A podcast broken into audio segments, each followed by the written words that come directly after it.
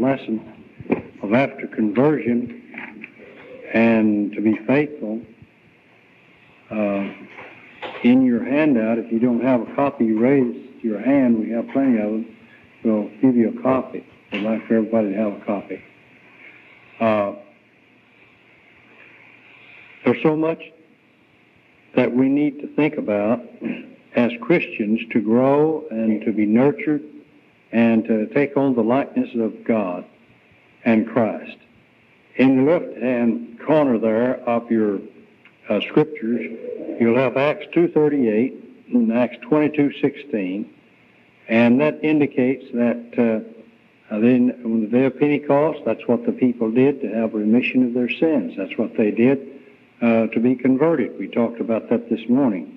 Acts 22:16 is an instance where Paul was told by Ananias to arise and be baptized and wash away your sins, calling on the name of the Lord.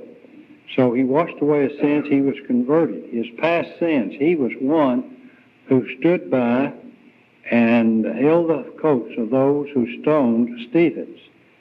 And he had sinned greatly because the most devoted people had been killed at his hand.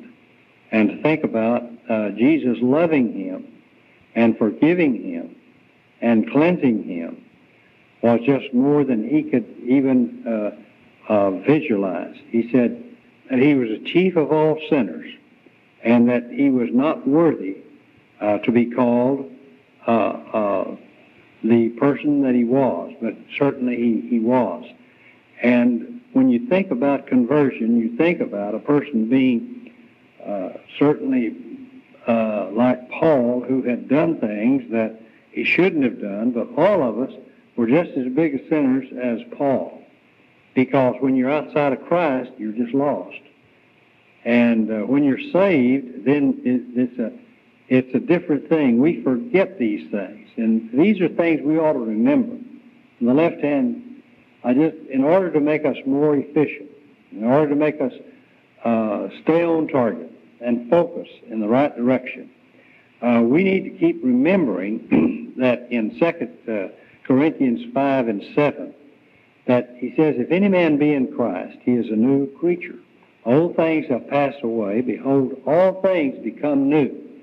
Now, if you can just not forget that newness, that will make a lot of difference. But so much of the time we forget that. And we need to understand that we are new creatures. Now, some may say, well, I was a new creature, but I don't know whether I'll be saved now or not. And I've done so many things I shouldn't have done, and I don't know. Then that's where we've lost our grip. That's where we've gotten out of focus, because in 1 John, the first chapter, he makes it very clear that if we confess our sins, he is faithful and just to forgive us of sins. If we walk in the light as he is in the light, the blood of his Son cleanses us from all a sin. So the people who have been made new creatures, the thing that we must remember is that we can keep as clean as we were when we were born and made a new creature. That's what the blood of Christ is for. If we lose our focus, if we lose our faith, we can't.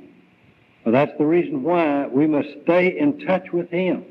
And that's the reason why in Romans 6, he wrote to the Roman brethren. He had never been there. He said he'd like to go there. But he explained to them that when you're a new creature, the 6th chapter says, shall we continue in sin that grace may abound? God forbid. How shall we that are dead to sin live any longer therein? Therefore we were buried with him by baptism into Christ, that like as Christ was raised up from the dead by the glory of the Father, even so we should walk, there's that new life, newness of life. Now that's the walking of the new life. And I think the drudgery and the frown on our faces would vanish if we could understand we're new creatures, but we keep walking in the light and we keep being cleansed. It's like a windshield wiper in the rain. It's on, and it's our faith. If we make a mistake, we think bad thoughts, we don't need to let them be harbored or contained in our mind, we need to get rid of them at that time. And you can think of it in another way, and you need to remember that we're babies in Christ. When we, in 1 Peter 2:2, he said, as newborn babes receive the sincere milk or the spiritual milk of the Word, that ye may grow thereby. So it's a constant thing. That's what we're doing now, is taking a hold of the Word and being efficient and growing and getting stronger. And if you'll turn over to 1 Corinthians, the 1 Corinthians, the 3rd chapter, we have something similar to that in Paul's writings, where that he is telling the Corinthian brethren that they were children. And he says in that 3rd chapter, verses 1 and 2, "And I, brethren, could not speak unto you as the spiritual, but as unto carnal, even as unto babies in Christ." So when we do become a Christian, we need to understand it's no insult to sin or make mistakes. The bad thing is to stay there. But we learn efficiency, and we learn Christ by constantly being in touch with Him. He said, "I fed you with milk and not with meat, for hitherto you were not able to bear it, neither yet now are you able." So we need to recognize and need to remember that we're in the process of growing, and that it's no insult to the Christian to recognize he's a new creature, that he's a baby. And then there's just times when we need to stop and think. I want you to turn to Matthew, the next one here, Matthew, the 4th chapter, and 1 through 11, because this is the temptation of Jesus. And this is the chapter that shows us that not only Christ, but everybody is tempted in these three avenues. And 1 John also states that. But when Jesus was led up of the Spirit into the wilderness to be tempted of the devil, He was tempted in all points, like as we, yet without sin, we're told by Paul. And when He had fasted 40 days and 40 nights, He was afterwards in hunger. And when the tempter came to Him, he said, If thou be the Son of God, and you've heard me say that there's 4 if clauses in the original language, 4 conditional sentences. This is a conditional sentence that assumes a thing to be true. And it is translated in many versions, "Since you're the Son of God." He used, the writer, Matthew, could have used other conditional sentences that wouldn't assume it to be true, but he used this one, and he knew He was the Son of God. The devil knew He was the Son of God. "Since you're the Son of God, command these stones to be made bread." But He answered and said, "It is written, a man shall not live by bread alone, but by every word that proceedeth out of the mouth of God." Now, we need to remember, and one of these things to remember is that that's the way we grow, is to feed on God's Word. Now, in your bulletin this morning, you've had a calendar. And in that calendar for January, you have it outlined where you can read the scriptures that we have there. And if we will continue to hand that out, you'll go through the New Testament. Just emphasize the New Testament. You'll go through the New Testament 3 times this year. Now, what a wonderful thing that would be. And we want to try to help the body of Christ grow and the church to grow. Now, it can't do it unless we're good Bible students. And here He said, "You can't live by bread alone, but by every word that proceedeth out of the mouth of the Lord." Now, if we wonder why we get discouraged and wonder why there's indifference, it's because we're not into the Word. And this is a great example. The devil takes him up into the holy city and setteth him on a pinnacle of the temple. This is the second time. and saith unto him, If thou be the Son of God. First he said, Turn these stones into bread. You're hungry. You haven't had anything to eat for 40 days. You can do it. You're the Son of God. Why don't you do it? And he said, Oh, the Word of God says not tempt God. So, having known what to do by the instruction of God's Word, and that comes from Deuteronomy, he was able to withstand the devil. Now, when he took him upon the temple, and he saith unto him, Since you're the Son of God, you can cast yourself down. He goes, here's the Scripture. It's written in the Scripture that he shall give his angels charge concerning thee. It's written that God won't let anything happen to you. So why don't you just show me that? And he said, in their hands they shall bear thee up, lest at any time thou shalt dash thy foot against a stone. He quoted Scripture.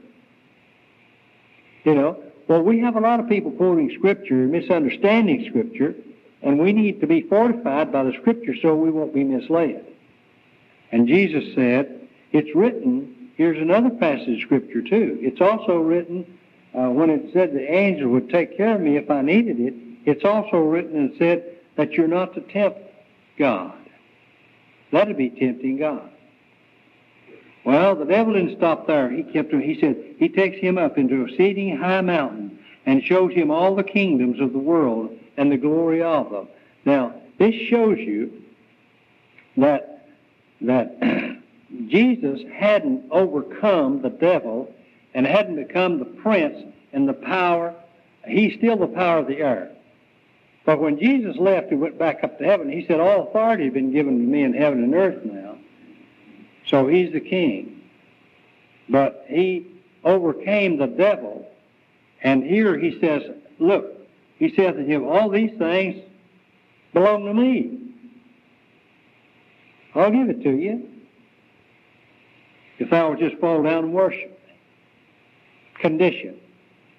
And Jesus knew the Scripture, and he said, well, there's one thing about it, Satan. He said, it's written, Thou shalt worship the Lord thy God, and him only shalt thou serve. Now, the devil left him alone. And we need to remember that in critical times, we're under a test. Now, in the passage that Tom read, the 11th and 13th verse is one that you ought to... That's a beautiful description of the challenge that was given unto the people under the Old Covenant and how that it likens it unto us. But in the 11th through the 13th verse there, he talks about that temptation. There's no temptation but what is common to man. But he says, God will with the temptation provide also the way of escape that we may be able to endure it. Now, if we think we're tempted and no one else is tempted, we're wrong, because there's no temptation that comes to man except it's common, ordinary thing that the devil's using it. And so we can't just say, well, I'm an exception here. I can't. Anytime you have a critical period in your life, just understand Satan is there. He's trying to destroy you. We need to remember that. He hasn't gone to sleep. He's not off course. He has our hearts. And the possibility of falling is given in John 8 and 31. And if you just look at that in the chapter there, you can see that there's no exception. There's no exception. Everybody is subject to falling. And in the 8th chapter of John and verse 31, he says, to the Jews that believed on him, he said, you've got to continue in my word. Now, if you don't, you can't be my disciples when you're doing things. Indeed means doing things. You'll fall. You got to know that truth, and And the truth is what will deliver you, see. And we need to remember that. In 1 John, the second chapter, and the first and second verses there, it's still here that he... It's a great passage that we just need to have in our minds, and we need to remember it. We need to go over it. We need to memorize it. We need to be able to say it. But this passage here is one that each and every one of us need to make a part of our life, and know that the message that we have here, that it has been told us not to say it. But he knows that man will sin and Satan will tempt us.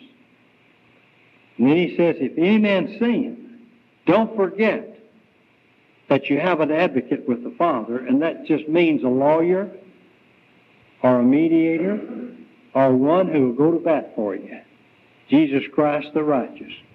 And the second verse says, he is the sacrifice. He's the atonement. He paid the price. Propitiation. He paid the price for our sins. Now we need to remember that. We need to keep remembering that.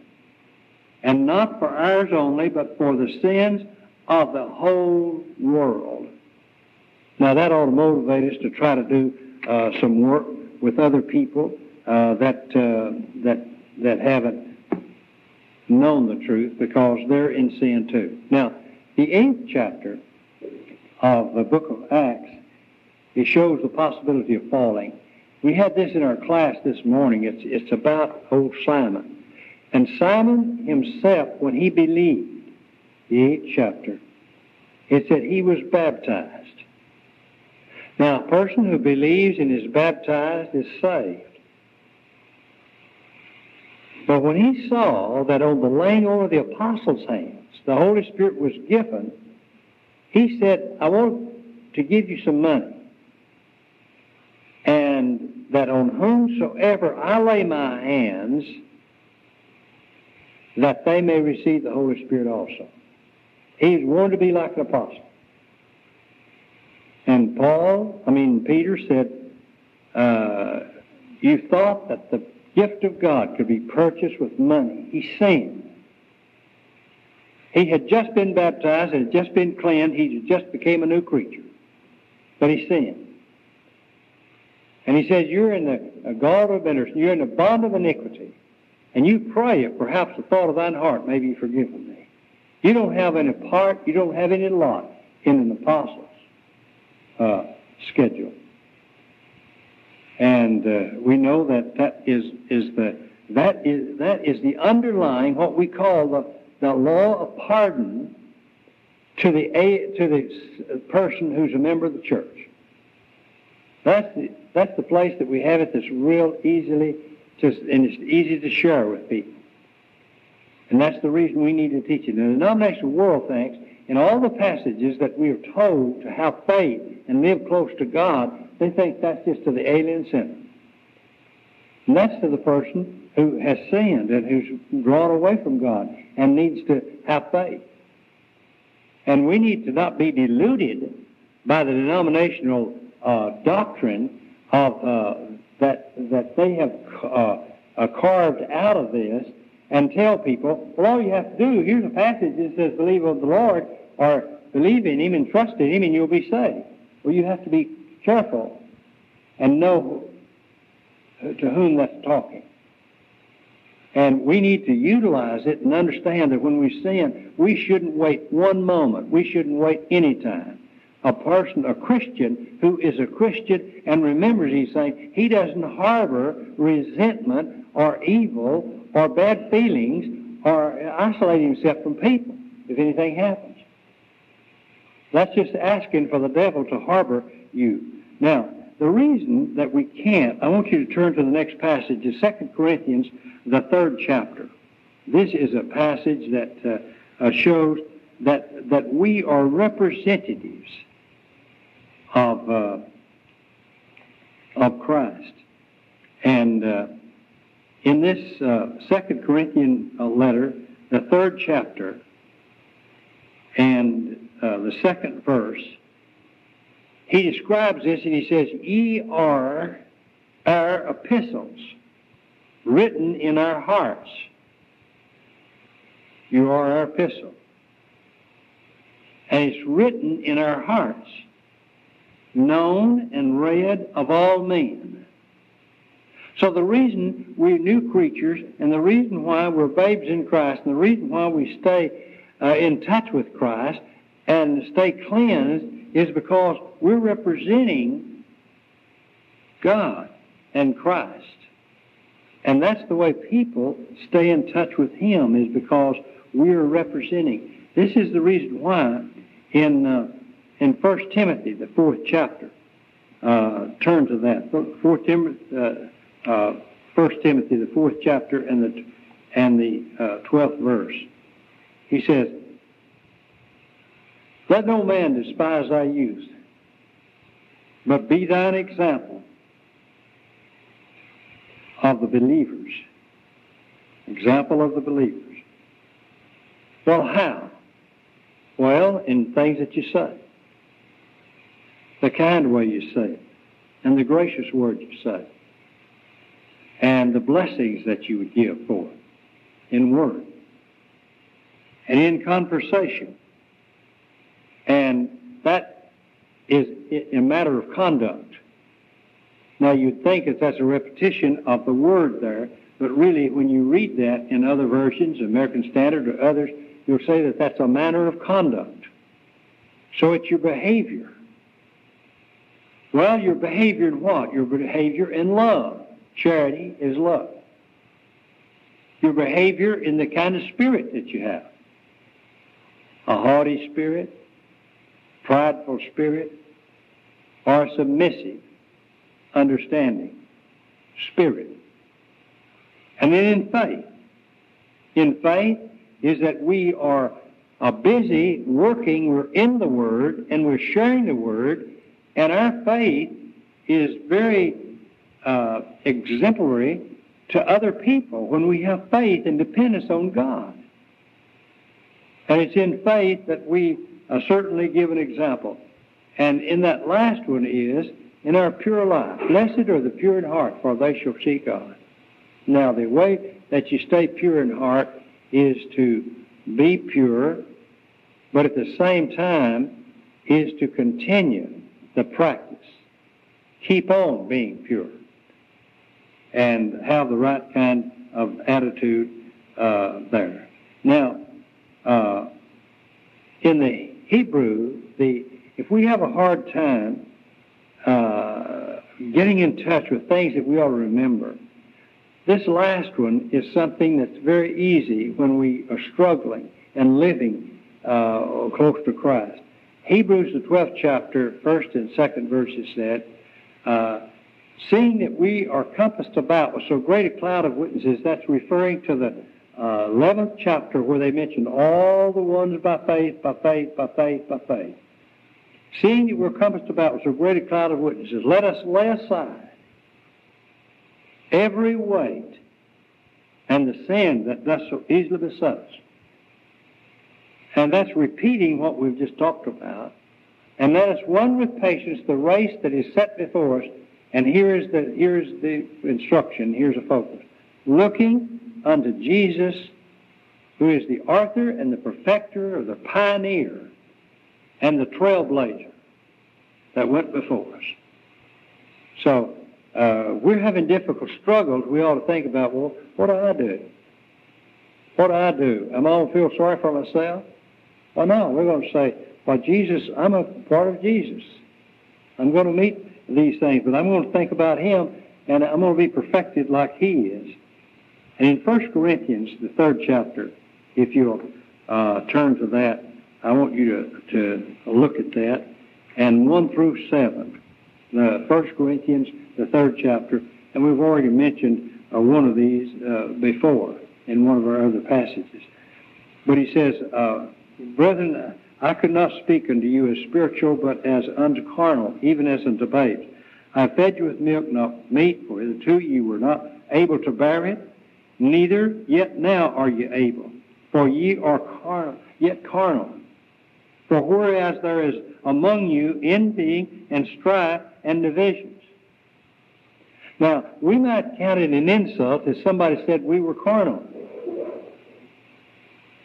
But if we have envy, and we have jealousy, and we have differences, and we can't straighten them out, and we can't talk lovable, we're carnal. We have to accept our carnal nature and walk as men. He said, "Are you not carnal when you have envy and hate and resentment and all that?" He said, "I'll tell you the way it is, the way it's happening right there. You think you're very religious. One says, 'Well, I'm Paul.' Another says, 'I'm Apollos.' Another says," he said, "Well, that's being carnal. So you're getting men, following men." And he said, "Who is Paul? He's just a carnal man. Who is Apollos? He's just a carnal man. He has the same struggle that we do." He said, "They're just ministers by whom ye believe, and you're in the race now." He says, "Even the Lord, as the Lord gave to every man." Every man has a part to do, but we need to help each other. "I have planted, Apollos has watered, and God gave the increase." Hey, we all have a contribution to make. And we ought to stroke each other. We ought to help each other. We ought to accept our good points. We ought to help each other with the points where we're weak and we need help. And we need to understand that a person who plants... Now, Apollos, he said, "I have planted." He planted, he started the church, and he taught people. And then Apollos helped them. He said, it doesn't matter if you're converted by a man or if a person helps you after you become converted. We're just all men. And he said that's the way it happened then. Nobody planted is anything, and no man that's waters anything. But God is the one who gives the increase and blesses us. Now, if we can remember this, after we are converted and as Christians, we're going to be a lot better off. Now, I want you to turn over to 1 Timothy, if you will, to the 4th chapter and the 16th verse. That's a great passage, and it's a great passage to remember. And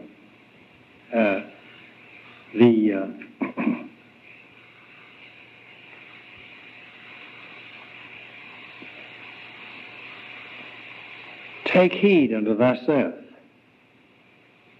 and unto the teaching." Doctrine means teaching. I just simply saying, take heed to yourself and the teaching, and that's what we've been going over. The teaching. "Continue in them." You got to keep on keeping them. There's no places you can say, "Well, I became a Christian. I'm a Christian, and I'm saved. And I don't have to keep on." Yes, we do. We got to continue to keep that word. And for in doing this, you'll save yourself and the people who hear. And that's a wonderful passage.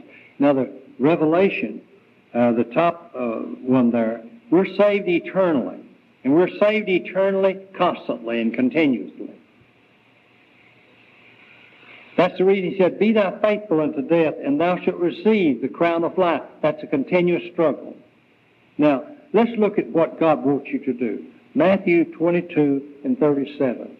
He says to the man who says, "What must I do?" And he said, "Well, what's the greatest command?" He said, "The greatest is to love the Lord your God with all your heart, with all your soul, with all your mind, and as Luke said, with all your strength." And he said, that's the first. And he says, the next one is like to it, love thy neighbor as thyself. But let's just stop a minute and say, what is the greatest thing that we could do to be a Christian and to help people, and to help people close to us, and to help the church? To love God. I don't know if you ever have a struggle and try to understand who God is and how He really reacts when you're praying to Him or crying to Him or whatever. But I think a good prayer is to God is to, God, would you help me to love you? You've loved me so much. You've given a Son, and I can't understand that love. But would you help me? Because I have a hard time loving anybody, much less a God that I can't see. I've just heard about Him.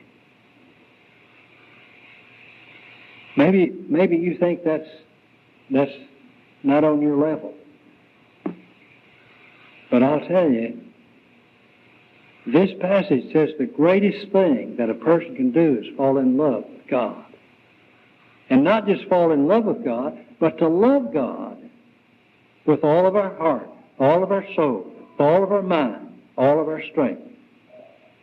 I don't know when that you can say that you have done that completely. And if you will turn to Matthew, the 10th chapter and the 37th verse, let's just look at that one. Just a minute.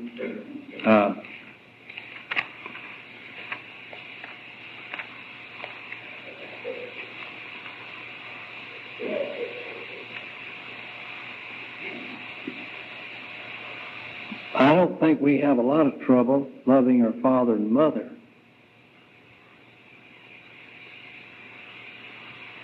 I think some people do.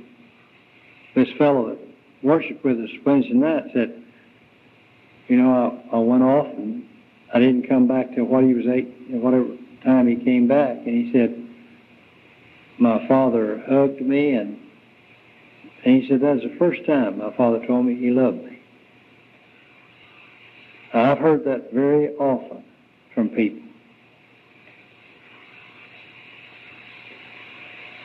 But I've heard, on the other hand, a lot of people say, well, I love my father and I love my mother. Well, how much, in comparison to what we love our father and our mother, do we love God? That's a sort of an assignment. He said, if any person loves father and mother more than me, if our father and our mother means more to us than God does, look at that, or even our son or our daughter, that we've slighted Him. There's a lot of food for thought there. Besides doing that little worksheet, that little exercise is a thing you can spend all week on and all your life on. And the next one is to study to show yourself approved unto God. Handle aright the Word of God. And the Bereans, in Acts 17 and 11, they were more noble than the ones of Thessalonica because that's what they did. God loves that kind of people. And the next one is, this is what God wants us to do. God wants us to love Him. God wants us to study. God wants us to study. And God wants us to pray. Now, Philippians 4 says, don't worry.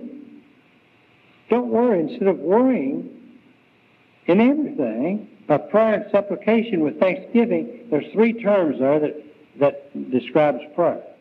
Let your request be made known unto God, and the peace of God that passes understanding shall guard your hearts and your thoughts in Christ Jesus. Now, this week, each one of us is going to have a struggle in something. Maybe every day it'll be a different one. Maybe it'll be carried on the business or with individuals or what. And we're going to get disturbed and we're going to get upset and we're going to be nervous. And he said, we're going to worry. And he said, no, not that. You make your request known to God. And I'll assure you that the peace of God that passes understanding, you can't even understand it, will replace in your heart that worry. God wants us to pray.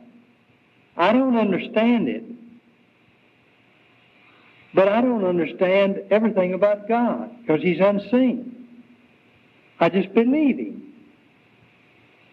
God wants us to assemble and worship. That's the reason He told the Hebrews. He said, don't forsake the assembly. A lot of people don't want that mentioned. Matthew 18:20, He says, where two or three are gathered together, I'm there. We come for ourselves. I know we honor God, and I know He's here. But when we miss, we're doing an injustice to ourselves more than anybody else. God can live without it. God can get along, but we can't. And you know the next one is giving. And these passages refer to money. But I would like not to confine that just to money. But it is an index. You know, if a person doesn't give as he's prospered, he's not going to give to God his prayer and his time. And he's not going to be giving to people. I've just noticed that. I've noticed people who come and they miss and they don't give the contribution. Of course, we know that because we count the contribution. We know people said. And then sometimes they won't come for 3 or 4 times. They don't ever make it up. Now, I'm not the Gestapo that gets the big stick and gets after people. But I'm just saying that if this is a little index, it doesn't matter. All the silver and all the gold belongs to God. All the cattle on 1,000 hills belong to God. It's just a way for Him to test us. If we believe, He's watching, and if He knows what we're doing. And when He sees our dishonesty when dealing with Him on little pennies, He knows we're dishonest. See? And did you know when that little giving, whether it's money or what it is, it also trickles over into our life. A person who's generous and fair and honest with God will be giving and honest in all of his relationships. Well, the last one is helping to save others. Now, I know this is a hard test, and I know that every one of us ought to look at it, and we ought to say, I'm ashamed that I haven't talked to more people. I'm ashamed that I don't set in my mind certain people to talk with to try to help them to understand what they ought to do. Now, they're not going to all hear. Jesus said there's going to be 4 types of people. Some is by the wayside, the stony ground. And there's some that's going to fall, that the devil's going to come and pick it up. Not going to stay there very long.